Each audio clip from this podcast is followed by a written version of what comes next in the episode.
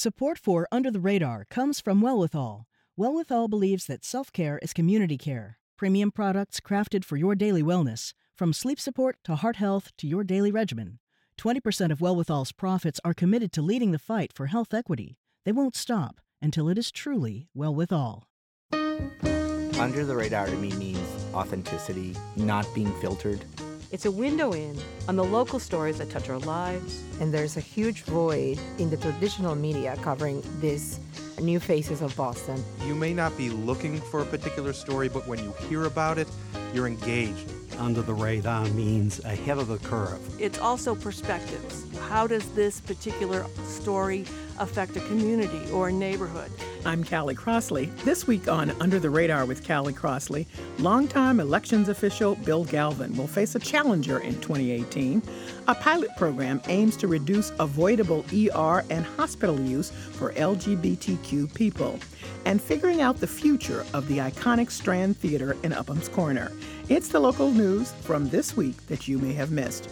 Later in the show, Healing Through Rhythm. That's Jonathan Monday's mission for his educational program, Drums and Wellness. If anybody learns rhythm or they understand their sense of rhythm, then how they connect with themselves and others in the world is really representing their true authentic self. Jonathan tells us about the extraordinary circumstances that led to his success as a musician and as an advocate for education and personal development. But first, joining me in the studio, Gin Dumcius, State House reporter for Mass Live. Welcome back, Gin. Thanks for having me. Glad to have you. Sue O'Connell, host of NECN's The Take with Sue O'Connell and the co publisher of Bay Windows and the South End News. Hello again, Sue. Hey, Callie. And Jennifer Smith, news editor for the Dorchester Reporter. Welcome, Jennifer. Hi, Callie. We're starting with you, Sue. This lab in the South End, Boston University's high security laboratory, we must have been talking about this over the years we, on this show. I have been at the South End News since 1998, and we have talked about it all the time right. since then. So it's been a topic one of conversation in the South End since then. And the concern was from the beginning that there would be some serious deadly microbes in there that nobody could control and it would possibly leak out and infect the community. And now, so it's been a lot of research and mm-hmm. pushback from the community. Uh, now the Boston Public Health Commission said it can go forward. Yeah, there's been a number of concerns about it. One is, of course, what you said, and it wasn't so much about the safety of the lab, but the human aspect, the human use, using of the lab, and what humans are likely to do. I mean, uh, one of the examples that's been given by people against the lab being in the South End and not somewhere less populated was, if you recall, the NASA astronaut woman who was having an affair with the male astronaut. And NASA astronauts go through some of the most vigorous psychological screening that there is. And she put on a diaper and drove across That's the country right. to kidnap her then uh, object of her um, stalking's girlfriend or wife or something. So they mm-hmm. often would say, that's great, we have all these great locks, but we also have humans using it. And the biolab is in this congested area. It's right by 93 by the expressway, it's right in the south end. And the answer to that was, well, shouldn't we be proud about the research we're trying to do to cure Ebola? You know, maybe we'll come up with a, a way to cure cancer. And wouldn't we all be proud if this happened right here in Boston in the South End? And it's hard to attract quality people if you have a lab in the middle of the country where there's no city, where there's no Boston, where there's no uh, seaport. And we need to have that sort of badge of honor to bring people here. So much has changed since 1998 yeah. in the South End. Another concern was well, you're putting this biolab right in the middle of one of the poorest areas of the city, in that the South End has more federal and uh, state housing projects for low income families but of course, now here we are in 2017, and it's also one of the wealthiest yeah. neighborhoods in the city. So the argument of you're just putting this on the backs of poor people no longer really consists, uh, will, will maintain. So the South End News has actually never editorialized either way mm. on this lab, basically because we couldn't make up our mind which one we were mm. more concerned about. But after a few missteps and for a history lesson, of course, the process of this under the Menino administration was not as smooth as you wanted it to be. There was not that much community involvement. There was a fire early on in the building that got people nervous. But they've gone through all the steps. It's been vetted. It's going to be opening and fully functioning. And, you know, there is still some concern in the neighborhood. A lot of people who were against it no longer live in the neighborhood. Some of them mm-hmm. have passed on. So we're in a new generation, a new century. So we'll see what happens. So again, the thing is that what concerned people, aside from the other issues that, that Sue raised, was that these are pathogens that have no cure, period. And they are so dangerous. So we, she mentioned Ebola, but we're talking about diseases at that level where if people can remember when we had the couple cases in the United States, how people had to dress, the hazmat, the whole thing. And even then, uh, even the smallest tear in the gowns of the people working around folks that had this could have been a problem. So this is what people are afraid of, really. Yeah, I remember seeing the uh, the movie Andromeda Strain in, in Oh, school, me- and that was a terrifying movie. Yeah, me too. Um, and and it, it, it touched on a lot of those fears. I think it's also why it's been such a potent political issue. I've covered elections. That's Tito Jackson's district, and he was an opponent of the biolab. And I think WGBH's David Bernstein pointed out on Twitter the other day that this is a pretty big decision that came about a month after the election was over. And it didn't seem like the commission needed to deliberate all that much because of how long this has been happening. So, uh, you know, it's fair to ask uh, was this decision put off so that, that it didn't blow up during the mayoral election? And it would have been a fascinating debate if it had, actually, just how much the city wants this versus the neighborhood. Jennifer? I was going to say, uh, I mentioned Andromeda strain. I'm always struck whenever we're talking about pathogens, just how much of public perception is kind of driven by our pop culture sense of how diseases work, how they're transmitted. A comparable example might even be uh, in court when you talk about the CSI effect, how everybody feels like they're an expert on this one subject. They expect a certain amount of forensic data to come in as evidence, where you know, if you think about it, as Sue mentioned, of course, they've got every reason to make sure that this is as locked down, as secure, that the staff that they're using are as vetted as possible, that they will make every attempt not to, for instance, get a tear in any of their suits mm-hmm. and and pass that along. But uh, it, it's always interesting when you have something that's pushing up against something with the same kind of cultural presence as mm-hmm. this fear of pathogens, mm.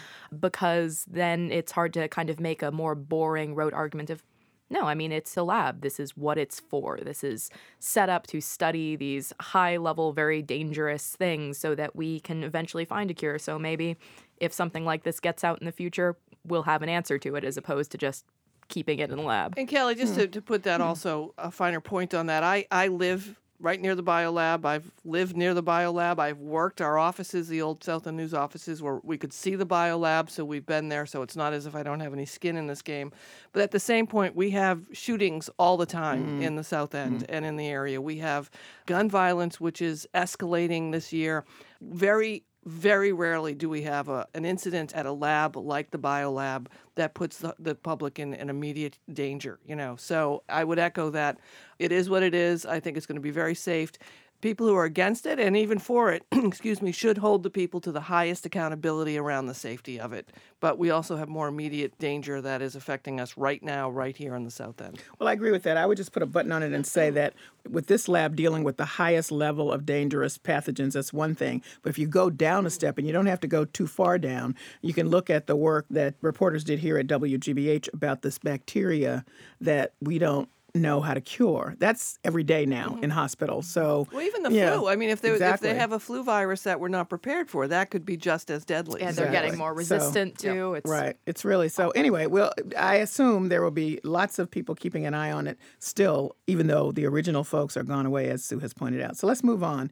Here's another t- sign of the times. Jennifer, I thought this was fascinating that the Boston police are asking residents and merchants in Dorchester's District C11 to join a program in which they would give up their security cameras to the police so that they could ostensibly be able to solve crimes faster because they, you know, have the benefit of extra cameras. Yeah, and so I think a lot of people are on and off familiar with news stories where somebody wanders up to someone's porch and takes a package and goes wandering off with it. And because someone had a smart lock or some kind of video system set up on their porch, they're able to then give that to the police, go through, identify them. Same if there's a shooting outside one of these situations where people have these private cameras. And so over the past few months or so, Boston Police and C11, which is mostly Dorchester, have been trying to figure out if there's a way to kind of hook those cameras in through a voluntary program to give the police control over essentially an entire other set of security cameras in the district beyond just the normal CCTV that they have set up in strategic areas. And it's interesting because it adds this additional layer where, for instance, if you'd be sharing your camera with the police for surveillance reasons, you're also kind of asked not to take that same footage out to the press before police have been able to review it. It would basically be turning your private security footage into an additional resource for police to monitor. The thinking being the wider the visual net is, the easier it would be for police to actually use it. And they're kind of looking at this as a potential pilot where they'd start in Dorchester, start in C11, see how they deal with storing the video data, going through it, geotagging where everything's happening for officers on the street, and then considering kind of beaming it out citywide. It's called CamShare, Sue. And I was reading along going, okay. And then I thought, you're going to give up your passwords to your personal security camera, and they have complete access of it. I assume there's a lot of people using Ring, those Ring cameras, if you Mhm. know that they Yep. go on your doorbell or whatever, and then you can see a huge swath of street, not just your front porch. So it could be quite valuable. But there's a lot of privacy issues here and control issues that I don't know. Maybe I'm being too squitchy, but it makes me very nervous. Oh, it's all over, Callie. We Yeah, might as well well, just I've- give them. Give Amazon the keys to the house. Oh, you know, I mean, I, I, I, as much as uh, I think, like you, I have a very complicated reaction to this. Like, yes, we need more help in the neighborhoods where they're having a hard time solving these shootings, these unsolved shootings that continue. And whenever there's a major event like the Boston Marathon bombing, the police ask private citizens and businesses to give those videos up to help solve the problem. And people generally are very open about uh, giving that. So that's helpful. But again, how much privacy are we giving up just walking by someone's house if something happens? Suddenly we're involved in the police having our information. And how much do we trust the government to not do face recognition on those and believe what they're going to say? And is this really the best way the Boston police can work to try and build trust within the community to make sure that they're getting the information from the community when a crime has happened? So, all those things. let's go back to the Boston bombing. That was after the fact. Right. This is, Exactly. you know, uh, happening all the time now. You, we don't wait till something happens. They can just go put in your password and pop Take it a up. look, right. Right. This also involves merchants as well. Here's the thing, again, and I thought about this. So the cops are really interested in a cam share with merchants and residents, but they're really opposed to wearing police cameras. now that's video too. That would be very interesting to have. Help me with that. Well, and that's another uh, decision uh, that the, the Walsh administration uh, pushed off until after the election. Um, no, that's an incredibly fascinating dilemma there. And for the police, they, they always, I think part of their issue is the cost of it and storing all that data and exactly how to manage that data because obviously, us reporters, we want to see that data too. But obviously, there are some cops who are very reluctant to open up. I think Oh no, let's be clear. It's the policemen's union. It's the police Yeah, union yeah. that's I mean, I've talked to a number of police officers who are for it and are okay about it. And a lot but, of the ones that are wearing it are also kind of indifferent about it. It was Right. weird to begin with. but and now all- they're fine. And the distinction, too, I'd say, between giving someone the password to the door versus wearing it is the difference between documenting what's happening when police are present versus giving police eyes in places that they aren't. So obviously, it's a cogent point there. Right, and I- and I think uh, law enforcement agencies do have a history of not really being big fans of transparency. We see that with the Massachusetts State Police. They have a they won a Golden Padlock Award from the Investigative Reporters uh, group there a few years ago, and I think I think now with the state trooper scandal uh, that remains in the headlines, we're we're seeing the effects of that. When when you're not being transparent with the public, you lose some of the benefit of the doubt. Police, I've seen over the last couple of years, they've gotten very good at Facebook. They've gotten very good at Twitter and kind of putting out press releases, feel good videos about a state trooper chasing a bunny on I 93. But um, this is more important, and being transparent and understanding that you're a servant of the public is a huge part of it. This is a volunteer program. I have to wonder if the police approach a merchant or a resident and they ask about this, does that merchant and resident feel like mm. they can actually feel like they're volunteering?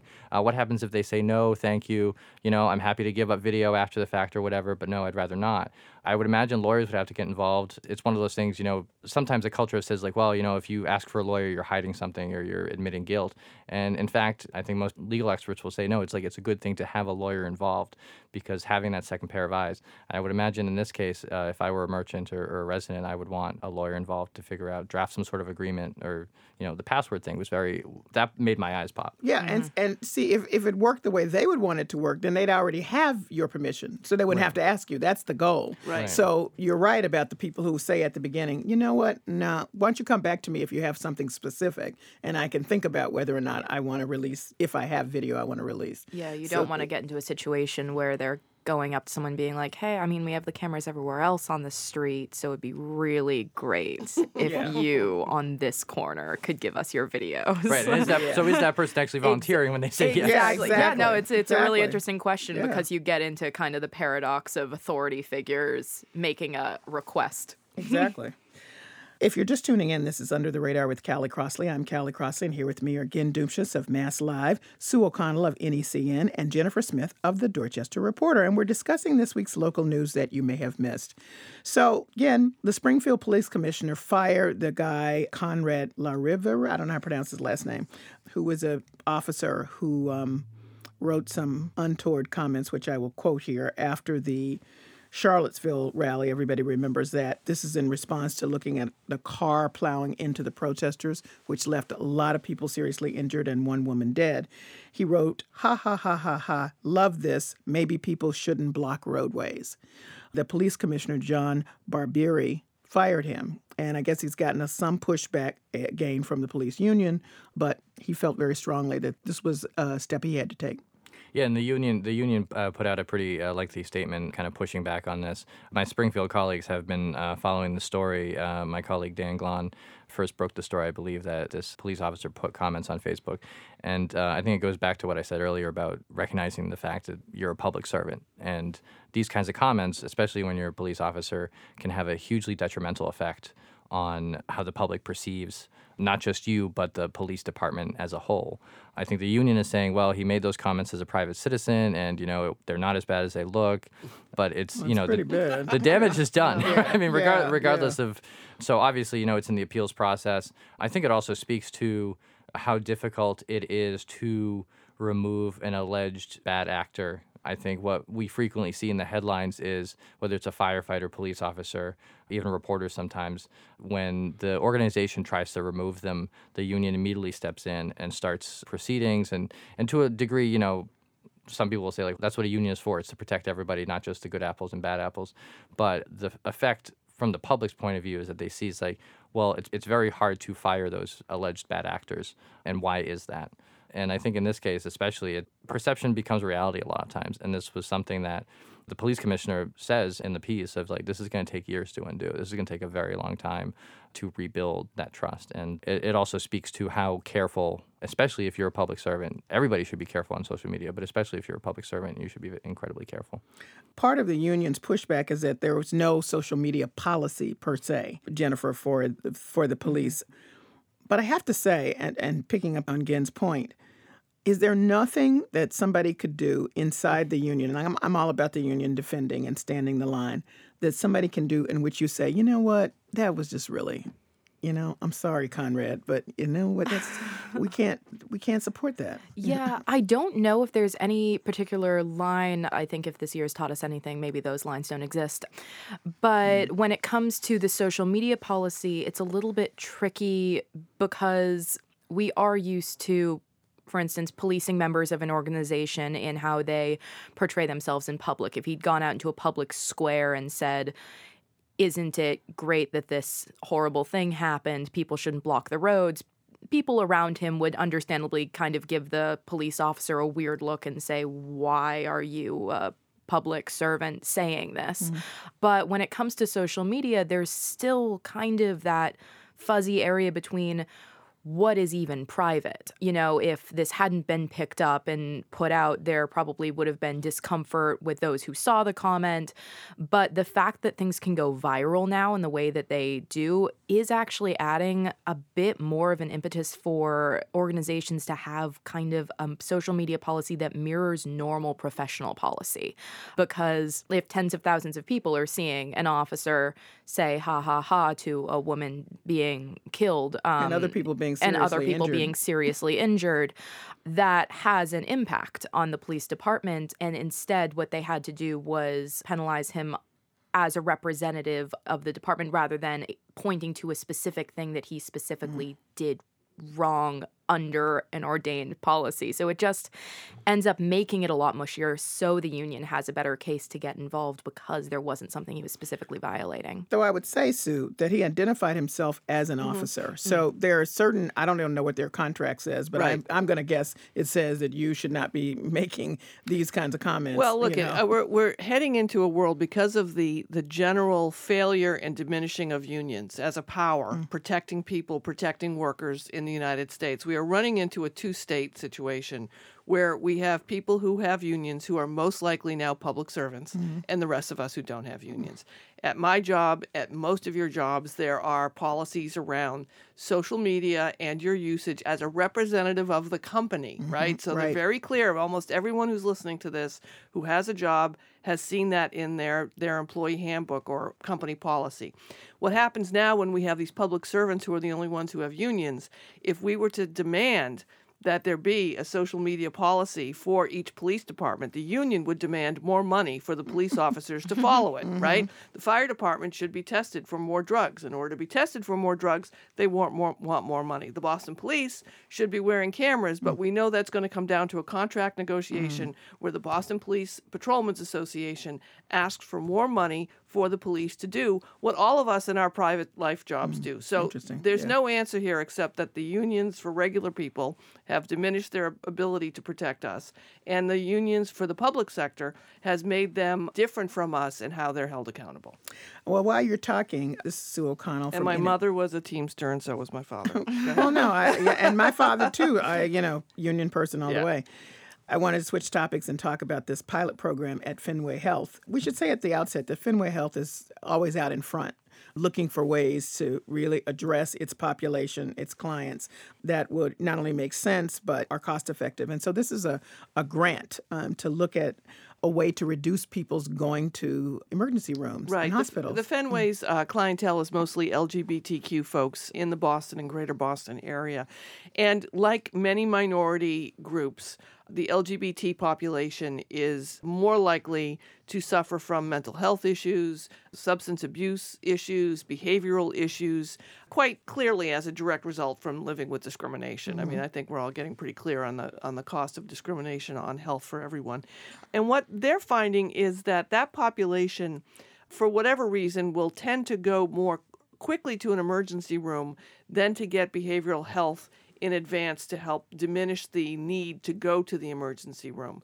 well, is that because you feel like you're guaranteed help if you You're go there? guaranteed help, Yes. you're guaranteed coverage, you know, and you're also in an emergency situation that you feel that you'll get what you need. But if anyone who, who has ever been to the emergency room with someone who needs immediate mental health assistance, it's not the best way to deliver that service for anyone. So, also folks with HIV and other related illnesses that are characteristic within the LGBT community. So, what they're finding now is that they're doing a study. They're going to find out why people are going to the emergency rooms. They're going to offer more immediate, urgent behavioral health care at facilities and really try to find a way that can solve this problem to be early interventionist in mental health for LGBT folks. And then hopefully use that as a model to spread to other emergency rooms and other populations to try and help ease that cost and ease that stress of going to the ER. And we should pick up and say that this means that there it will be more cost effective. Yeah. I mean, that's just for people who are like, here we go, pandering to certain groups.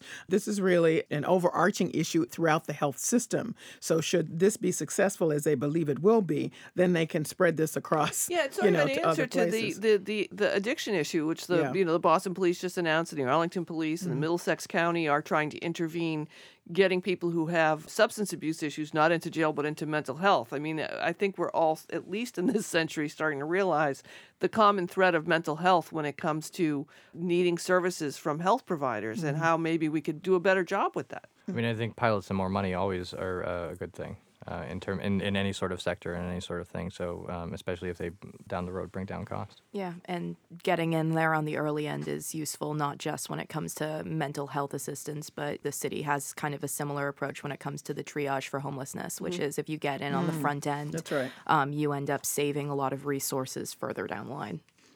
All right, well, on to a story that's a little puzzling but interesting, and that's uh, Josh Zakim, who is a city councilor, Boston city councilor, has thrown his head in the ring against Bill Galvin, who is Massachusetts Secretary of State, longtime Secretary of State, and Josh Zakim just got reelected to the city council not long ago. He did. Again? Um, well, What's up here?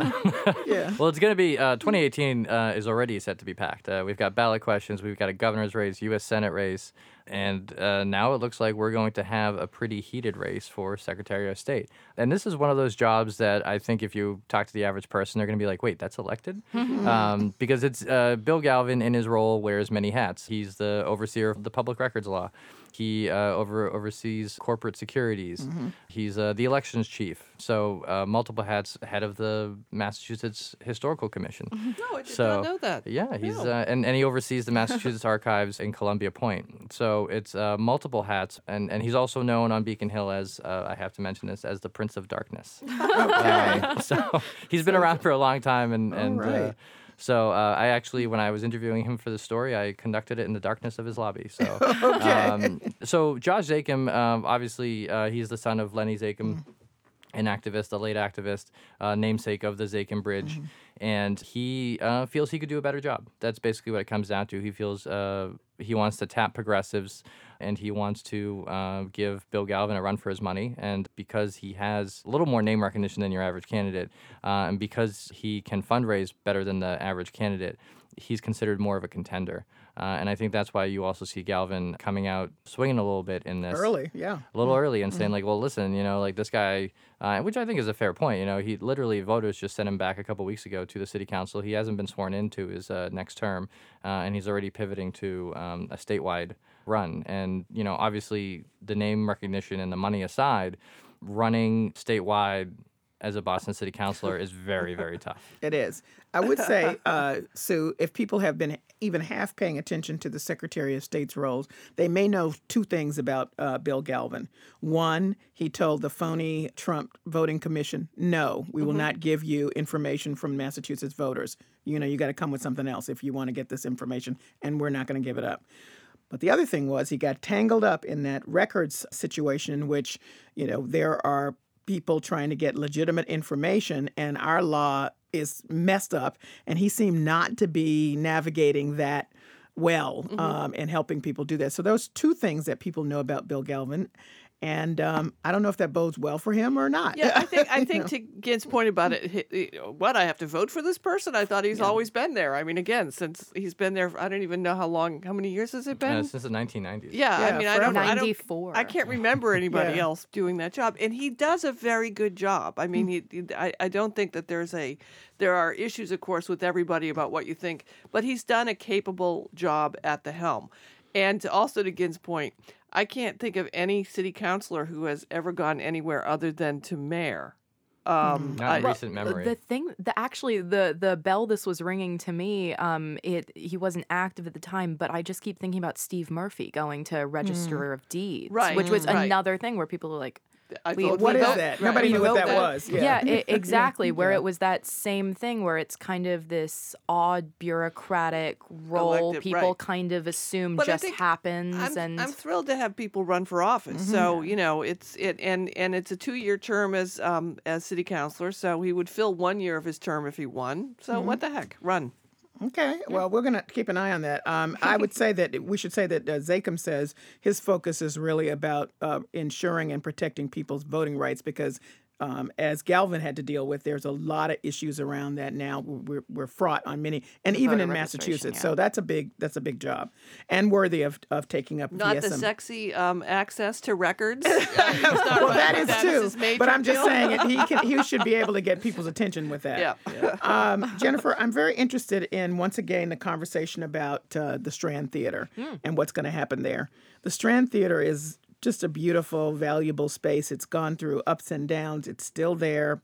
Lots of movement around it, Mm-hmm. and people are concerned that it still have an offer to people in the neighborhood the kind of um, space, public and community space it has in the past, but nobody quite knows what to do or how yeah, to do it. Yeah, the conversation's coming up again in the context of this broader Upham's Corner planning that the city's trying to do right now. Um, everyone's kind of aware on some level that there's this Imagine Boston 2030 plan, which is this massive citywide master plan, um, but not entirely clear on what the plan is for individual neighborhoods. So it identified Upham's Corner as this potential enhanced neighborhood where there was existing planning that had been done with the Fairmount line because it's right by the Upham's Corner stop, um, and with a lot of local activist groups. It has, um, for instance, the Strand Theater, so it's kind of this cultural hub for for that neighborhood. So the city's coming back again and saying we're not trying to replan everything, but we're just trying to take all of this work that's already been done and actually turn it into something. So they're looking at some of the major parcels, and the Strand Theater is one of them. So they spent an entire evening basically doing uh, citizen focus group sessions on what are you worried about with the Strand Theater? What role does it have in the community? And what do you want to see if we manage to get a private partner to come in? bolster the funding for the theater which has been run by the city and or nonprofits for for ages um, and is kind of declined um, in use over the years and basically say what should the strand theater be now in 2017 it's no longer a vaudeville house. It's no longer a movie theater. So what should it be?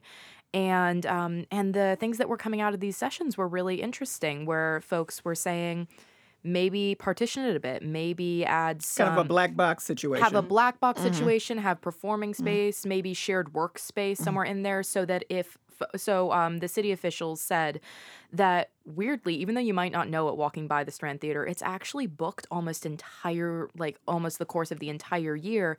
But it's because if someone books the Strand, they book the Strand. they can't, they can't just say I'd like the hallway. Right. Um. So So nobody else can use it. So if Mhm. someone books it for a week and a week of that is rehearsals and stage building, then the public's in there maybe one or two nights. Mm-hmm. So if they broke it up into smaller theater areas, maybe some workspace, the community could actually get a bit more access and a bit more use out of it. I hope it happens because um, it's a treasure, and um, I'd like to see it preserved in any, any kind of interesting way. That I think the model for it is the Boston Center for the Arts in the South End. Yeah, that's a good You know, one. I mean, Yeah. that's it. Yeah. Great example. Yeah, I, and I remember during the mayor's race, you you uh, hosted a, a debate in there. I did. Um, so I'd like to see it. You know, whatever. And Walsh kicked off his initial campaign there, so exactly. better what I really wish for is what happened in Seattle. Uh, Paul Allen, who is uh, you know a guy who made a lot of money uh, with the uh, you know internet and all that, was walking by a protest to save an iconic building downtown Seattle, and the people were saying, "Save the theater, save the theater." He said, "Okay," and he and, and he took this the flyer and went home and then spent all his money. Michael Bivins. We're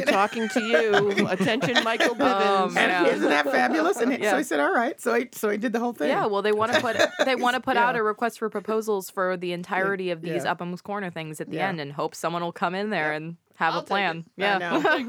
All right, I got a few seconds to squeeze this in. Um, again, the guy dry, drawing his own bike lane over a Congress Street bridge.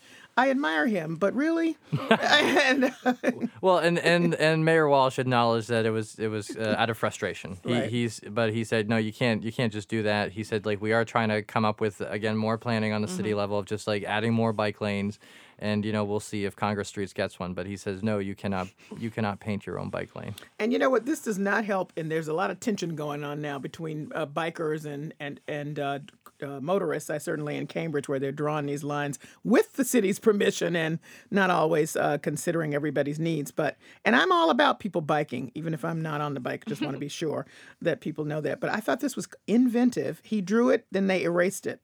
So just so everybody knows, if you go looking for it, it's not there. It's gone. but they also covered it with black paint and then covered over the bicycle that he drew, Also so it really paint, looks yeah. like Well, this, true. Like you know, this the Darth theory Vader kinda- came yeah, in it's and true. eradic- eradicated it. All right, we got one minute for it to talk about this uh, memorial for Puerto Rican veterans, uh, Sue, down um, Yeah. down your way, which I think is great because people continue to act surprised that Puerto Ricans were defending the United States. yeah, I know that this was on Veterans Day o- over the weekend, and I just wanted to include it because in, in the middle of the heart of the South End, right on Washington Street, there's a memorial to the Puerto Ricans veterans. And uh, this this year, uh, Senator Warren was there, Governor Baker was there, all of the city council members to dedicate a new plaque, and um, just to keep you know in mind and top of mind the contributions that the citizens of Puerto Rico have made to the country that they share with us, the United States of America, and how many Puerto Rican veterans uh, have both given their lives and uh, served the country. And um, at the event on on uh, Veterans Day, they talked about the need to continue to pay attention to what's happening in Puerto Rico. This was last month.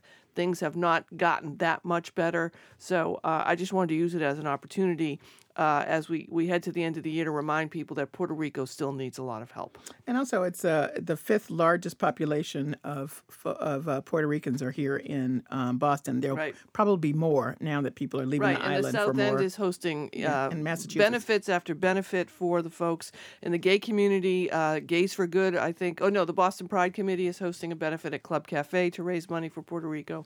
So uh, a, a big part of obviously our country, but also our community right here in Boston and in the South End. Um, Governor Baker made sure that Tony Molina Yeah. was uh, particularly cited. He's um, the president of the Puerto Rican Veterans Right, and a lot Square. of great affection between the two of them. It was Right. really great to see. Okay. All right. I like to end on a positive note, so thank you all for Thanks, joining me. Sally. Again, Dumcius is State House reporter for Mass Live. Sue O'Connell is host of NECN's The Take with Sue O'Connell and the co-publisher of Bay Windows and the South End News. And Jennifer Smith is news editor for the Dorchester Reporter. Coming up, could being a part of a drum circle really help us better understand ourselves and others? Local musician and soon-to-be Lesley University graduate Jonathan Monday certainly thinks so. Jonathan talks to us about his educational and therapeutic program, Drums and Wellness. That's up next. This is Under the Radar with Callie Crossley. I'm Callie Crossley.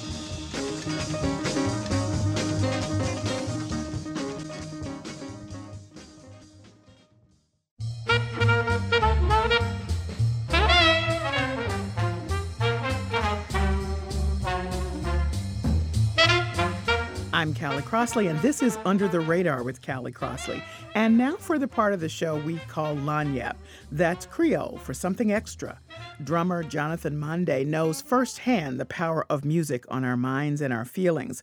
With his new education program, Monday is hoping to use drumming as a form of therapy and to teach life skills like listening and collaborating. Here to tell us more about his teaching method, Jonathan Monday, founder of Drums and Wellness. Jonathan is also a student at Lesley University. Jonathan, welcome to Under the Radar. All right. Thank you so much for having me. Well, I'm delighted to have you. Let's just jump right in. Your program is called Drums and Wellness. Describe what it is. That's right. Well, you know, Drums and Wellness is a personal and community development education startup. Uh, and so, as a drum based education, it's really about using drums to not only bring people together, but from an individual perspective, working with individuals in developing critical life skills while learning how to play an instrument. So we know now that arts therapy is very much proven over and over again. So sometimes people draw, sometimes people use other kinds of musical instruments. I'm just curious about how drumming for you, you think, really helps people make a connection and perhaps maybe other instruments don't as far as you're concerned, or or more specifically, why drumming is very much linked to people's healing and just healing, I guess. Yeah, no, mm-hmm. that's a good question. Mm-hmm. I- It's not as daunting. I've seen people just kind of gravitate towards the drum. Anybody, if they see the drum, they just they want to play it. It's one of those instruments that it doesn't require a lot of technique. And so because of that, it's easier to facilitate playing. So so the difference between learning how to play the drums, or at least in this case, hand drums, as opposed to the guitar, there's a lot of technique involved in strumming, in finding the melody on a guitar. Though, even while you're learning how to play guitar, having a rhythmic sense or a sense of rhythm is critical in that as well. And so rhythm is the basis of everything. And so if anybody learns rhythm or they understand their sense of rhythm, then how they connect with themselves and others in the world is really representing their true authentic self sort of life beat, heartbeat, if you will. Kind of. Right, right. And and that's the idea here is finding and aligning your internal sense of rhythm. In doing so, it then it helps us understand the rhythm of the world around. Now, you mentioned that people find the drum accessible. You know, you hear it and you gravitate to it because you think you can do this and you have a connection. In fact, that was what got you into it originally. So you were five, right. uh, living in the Congo in Africa. And mm-hmm. tell us the story about how you first began to drum. It just kind of came to me. I heard a song by a famous Congolese musician, Koffi Olomide, uh, and there's an introduction to a song that just kind of stuck to me, and I wanted to play it. And I made my own drum set just based on what I had seen on TV and what I thought I could do. So I actually went and found two bamboo sticks and I had a cinder block. And with that cinder block on top of it was a piece of cardboard. And on top of that was uh, sort of broom hairs. And the broom hairs are made from the stem from palm leaves. And so that was used as the drum set. And I just used my foot as the bass drum. And that's kind of how I started. And so from that point forward, I was really interested in learning more about drums. And I started just staying a little later at church services and, and jumping on the drums and just banging on it. And then they started letting me play during service every once in a while. and that, that was kind of the genesis. So I'm curious to know when you put your own drum set together, what did it sound like? Was it anything close to what you had imagined? Not at all. Not at all. As I imagined it in my mind, uh, it definitely sounded right. But looking back, it, it nah, not at all. well, your journey from five years old, making your own drum set, to playing in church in the Congo and coming to America is quite a, a lengthy one you came here because of uh, overwhelming circumstances, really the the coup and the war going on there, and separated from your mom for a time, ended up here, and just pick up the story there. You because you were 11 when you came, and still there was a lot going on that. For all pract- intents and purposes, you may never have drummed or done anything else again, given what you were experiencing. Right, mm-hmm. right. Well, it was a series of unfortunate situations. I think that's the best way I could put it so if we can go back to 1994, the Rwandan genocide spilled into Congo big time. And as you had mentioned, the coup uh, was also happening. A lot of things were happening at that time. At that point, I was just in it. We had lost contact with my mom because she had been traveling. She was going to the Ivory Coast, but we didn't know where she was when she got to Ivory Coast, she ended up sending us a postcard telling us that she was safe, that she was there. And that was just a period in my development where seeing a lot of horrible things happening, the way people were treated with war. It's war. It's really horrible. It's, it's war. It's mm-hmm. horrible. I mean, mm-hmm. there are millions of people mm-hmm. dying, no electricity for long, long, long periods of time you know, and we would have to travel miles for clean water. And the reason I'm having you recount that is just so people have a good sense of of where you came from and right. how this has informed you as you started thinking about using the drum for healing later on. So when you arrived in America at 11 and you know you're homeless and you're trying to connect with family members and all that, that's still was it wasn't over. The war in some sense wasn't over for you once you arrived. Right. I mean, mm. it was just a new kind of war. Mm. And it was now about fitting in and finding my identity. Yeah, I mean with no English words in my mouth, you know, I had to really find my place and we were lucky enough to be granted Section 8 housing. There actually used to be a homeless shelter in Brookline. And so we lived there for a period of time. And so I was able to go to the Edward Devotion School. And that's really where I started to find myself. And I was able to connect with some teachers that were really impactful in my development. You know, and these are people that just really got where I was coming from and what I needed. And it was there that you got into the after school program for drumming. Right. Uh, with a gentleman named Jorge. Jorge. So right. just talk to me about what that meant to you at that point. I mean, we've just heard these horrific stories of what you had gone through. Here you are, as you say, trying to find your space. And now here's the drum again, Mm-hmm. reappearing in your life with uh, someone who can really teach you. I, I finally had an outlet. I, I finally had a space where I can express myself and just be. So, given that I started playing much earlier, now I was learning how to play jazz. I was learning, and Jorge, given that he is from Peru, we were playing a lot of um, Afro Peruvian beats. And so we were really just able to connect on that level where he taught me a lot.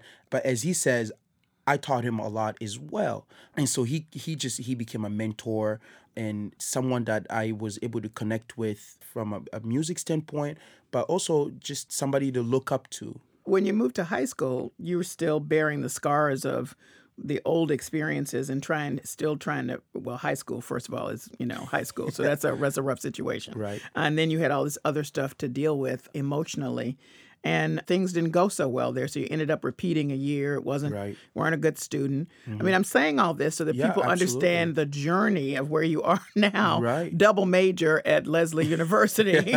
You're developing your own program. It's Right. quite the journey. And the through line has always been when you return to drumming you somehow found got stabilized it was a tough journey. But at the same time, I had to go through all of that to be where I am today. A lot of academic trauma in high school came up, and, and in some senses, I was able to assimilate pretty fast, even though there were some challenges in learning the language and so on, just because I was able to see how people moved and acted and interacted. And so I took in that information. And so to a lot of people looking at me, it was as if he's good, he's all set, mm-hmm. he doesn't need anything. But they didn't see that there was a lot more that I mm-hmm. needed. I needed a lot more support. And so that's what made it really challenging. Uh, and so that one person in high school that I had was Paul Epstein, mm. who was my social worker. And it was really great having that support, somebody that, that really gets you and sees beyond your troubles and circumstances. I'm Callie Crossley. You're listening to Under the Radar with Callie Crossley. My guest is Lesley University student Jonathan Monday, and we're discussing his educational program called Drums and Wellness. So now I want to connect because just to tag off of high school, um, you ended up having to repeat a year. And nobody thought that you were going to be the guy that was going to come back and do all this great academic stuff, but yet you did. That somehow got you rebalanced. You even spent for uh, an incident in, in high school, spent 35 days in jail, came Right. out of that, regrouped, and tell me now how playing those drums through this time started helping you figure out your path to wellness, which then, of course, led you to realize that it could be an instrument for other people as well. So 35 days in jail was definitely impactful, but I didn't want to let that circumstance dictate who I am and what I was out to do because I always knew that I was capable of a lot of things.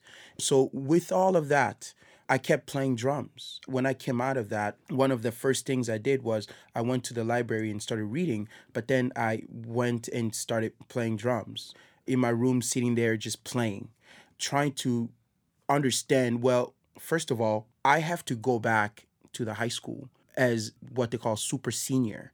And so I have to kind of face the music.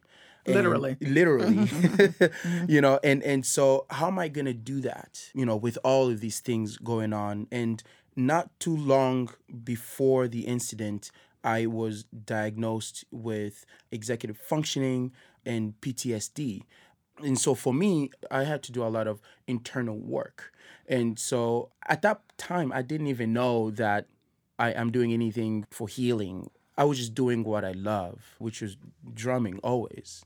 And then 2011, I was at the high school and I did a dual degree program between Brookline High School and Bunker Hill Community College. Let's just stop there because you were a kid that had get kicked out, spent 35 days in jail, had to repeat, and now you're doing a dual program. I mean, Yeah. you have really turned your life around. Oh, absolutely. but I was also so Paul Epstein uh, actually approached me and uh, told me about a, a running program for at-risk high school students. Uh, it's called Dream for High School Marathon for high school students to train for and run the marathon. So I, I was working part time actually, and I was doing the dual program, and I was training for the marathon.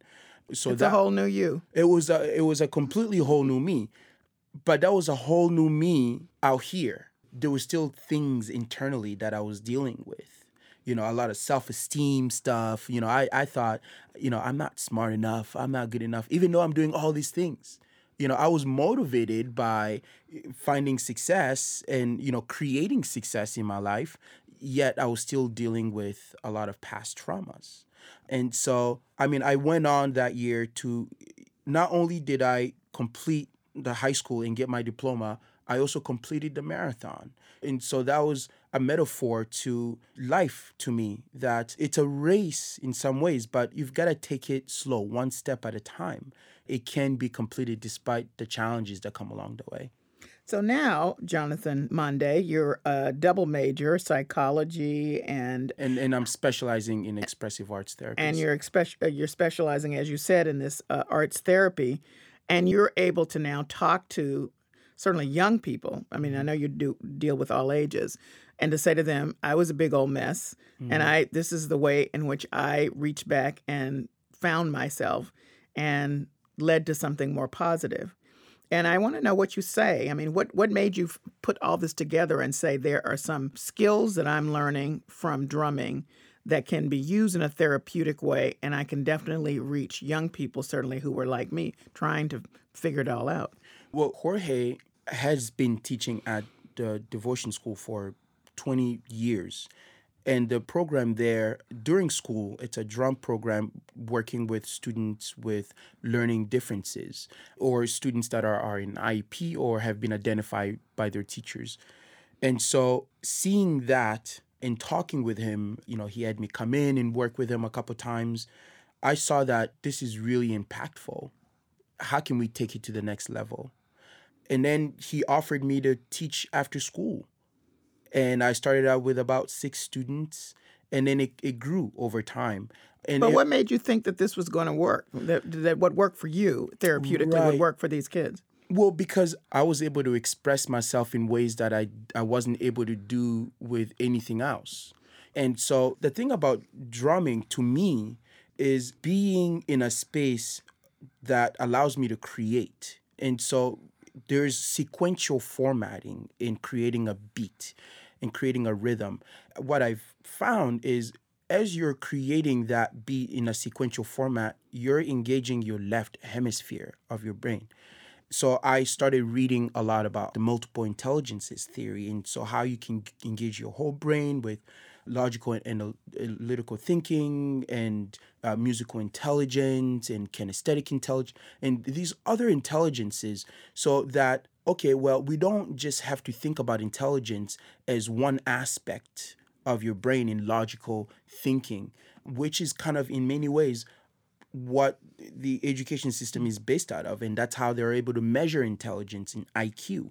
And so I was like, okay, well, drumming if you're doing sequential formatting in essence you're doing mathematical thinking, but then because it's an instrument it's, it's musical and you're having to engage your right hemisphere in, in essence, what you're doing is you're engaging your whole brain.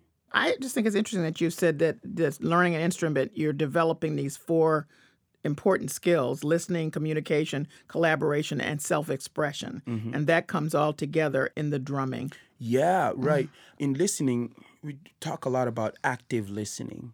And active listening so that how you're listening to someone else is being present in listening for what matters, what is important, or what's missing, the presence of which will make a difference.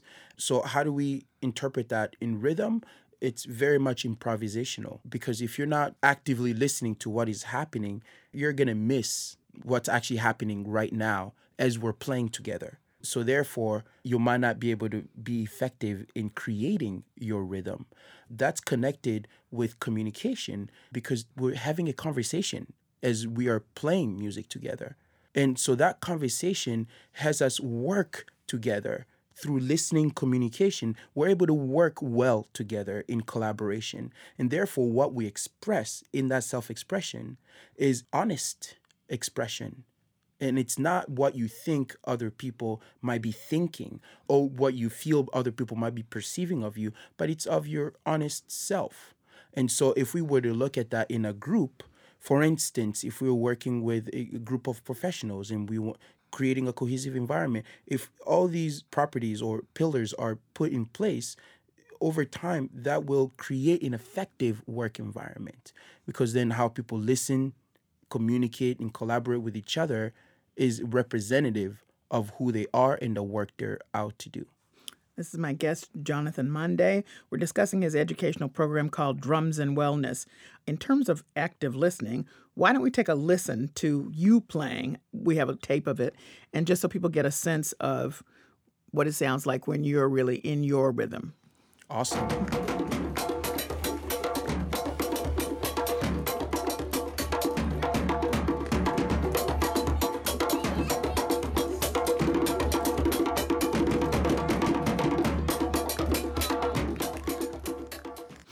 So what I want to know is that's very that sounds very sophisticated to me. So if I'm a kid or even an adult just beginning with you, um, how do you begin to teach somebody to approach the drum? I mean, I'd like to know what you show them and what they repeat back to you. Awesome. Yeah.